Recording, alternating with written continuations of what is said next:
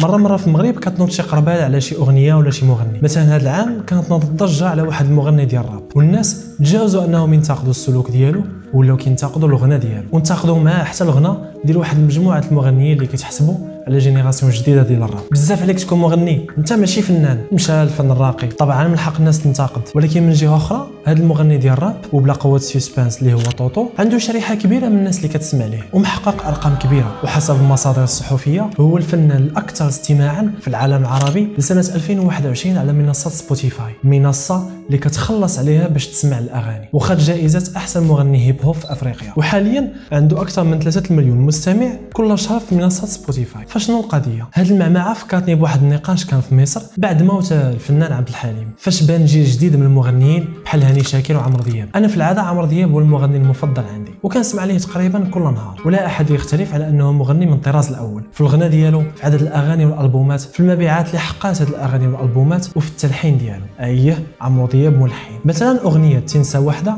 اللي هي من أشهر أغانيه هو اللي ملحنها. ليه يا قلبي كل يوم بتحب واحدة وباقي ناجح عمرو دياب إلى اليوم وكتحس به صغر منك واخا عنده 61 عام ولكن واحد النهار بالصدفة كنطيح في لقاء ديال عمرو دياب مع مفيد فوزي. واللقاء بصراحة جاني كامل عبارة على انتقاد لعمرو دياب وأغانيه. ما أنا ما أنا بسمعك. بسمعك وأنت بتغني ميال. أنت بتبسطني. لكن لا تطربني. وقائمة الانتقاد هي هذه. أنت كتمتعني ولكن ما كطربنيش واش اختيارك لكلمات الأغاني؟ مناسب. بحال اللي كان عند الجيل القديم؟ الأغاني ديالك محال غادا تعيش. شغلك يعيش زي دول الله أعلم. ما- لا أنا بسألك أنا بسأل يعني. حضرتك جيت ز- قلت مثلا للمرحوم عبد الحليم حافظ آه. في أول بدايته آه. هل شغلك هيعيش ولا لا؟ وقال لك آه مش لأن- ممكن. لأنه تخيل هاد قائمة انتقاد وخصوصا ديك جملة الاغاني ديالك محال غادا تعيش؟ كتقال لعمرو دياب. عمرو دياب اللي الحفلات ديالو اليوم كيدخلوا ليها ناس في العشرينات ديالهم وكيغنيو معاه اغنيات ميال اللي خرجت سنة 1988 يعني كيغنيو معاه أغنية خرجت قبل ما يتزادوا. من كام سنة وأنا من كام سنة وأنا وفي 88 نيت خد عمرو دياب جائزة أحسن مغني في العالم العربي. تخيل هادشي كامل وباقي الناس ديك الساعة عندهم ديك فكرة لا. الفن كان عند الناس القدام. من غير هادشي عمرو دياب كيتميز أن أغانيه إذا سمعتيهم كتلقى راسك كتعرفهم وحافظ منهم شي حاجة وخا دازت عليهم سنين. مثلا أغنية أمارين. ولا حبيبي يا نور العين واللي تشهرت في العالم كامل ديك الساعة وبقى مشهورة إلى اليوم. واللي دارت تغيير كبير في ال style ديال الأغنية العربية سنة 1996 حبيبي يا نور العين يا ساكن خيالي. واللي بالمناسبة خد عليها عمرو دياب جائزة World Music Award Plus Amr Diab with Nour El Ain known as Habibi.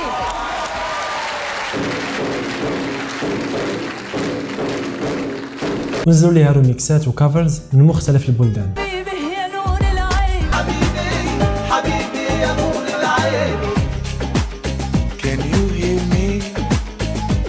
Send أما الجوائز اللي خدا في 40 سنة من الغنى و36 ألبوم اللي خرج فحديث ولا حرج. في 2009 ربح ال African Music Awards كأحسن مطرب وأحسن أغنية على أغنية وياه. في 2014 تم التصويت عليه كأفضل فنان مصري وأفضل فنان عربي. وفي 2016 حقق رقم قياسي سجل في موسوعة جينيس الأرقام القياسية. لأنه توج أربع مرات كأكثر فنان مبيعا في الشرق الأوسط. سنة 1996 2001 2007 2013 جوائز مفرقة. على ثلاثه العقود وهذا الشيء غير شويه من بزاف Also a third time winner on that stage. And although he sings in Arabic, his music has been translated into seven languages.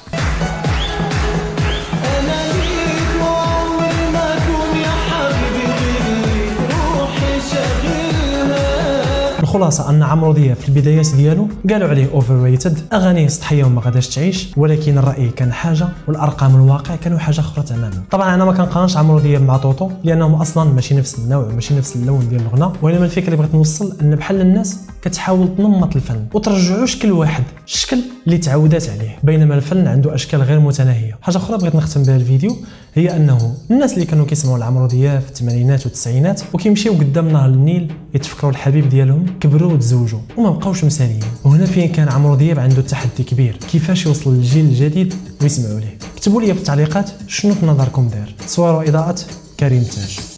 آه، حيت أنت كتقارن هذا مع الراب وهما كيقارنوا عمرو دياب مع عبد الحليم فهمتي؟ ماشي نفس الحاجة. دابا كنقول لك الفكرة كيفاش دايرة.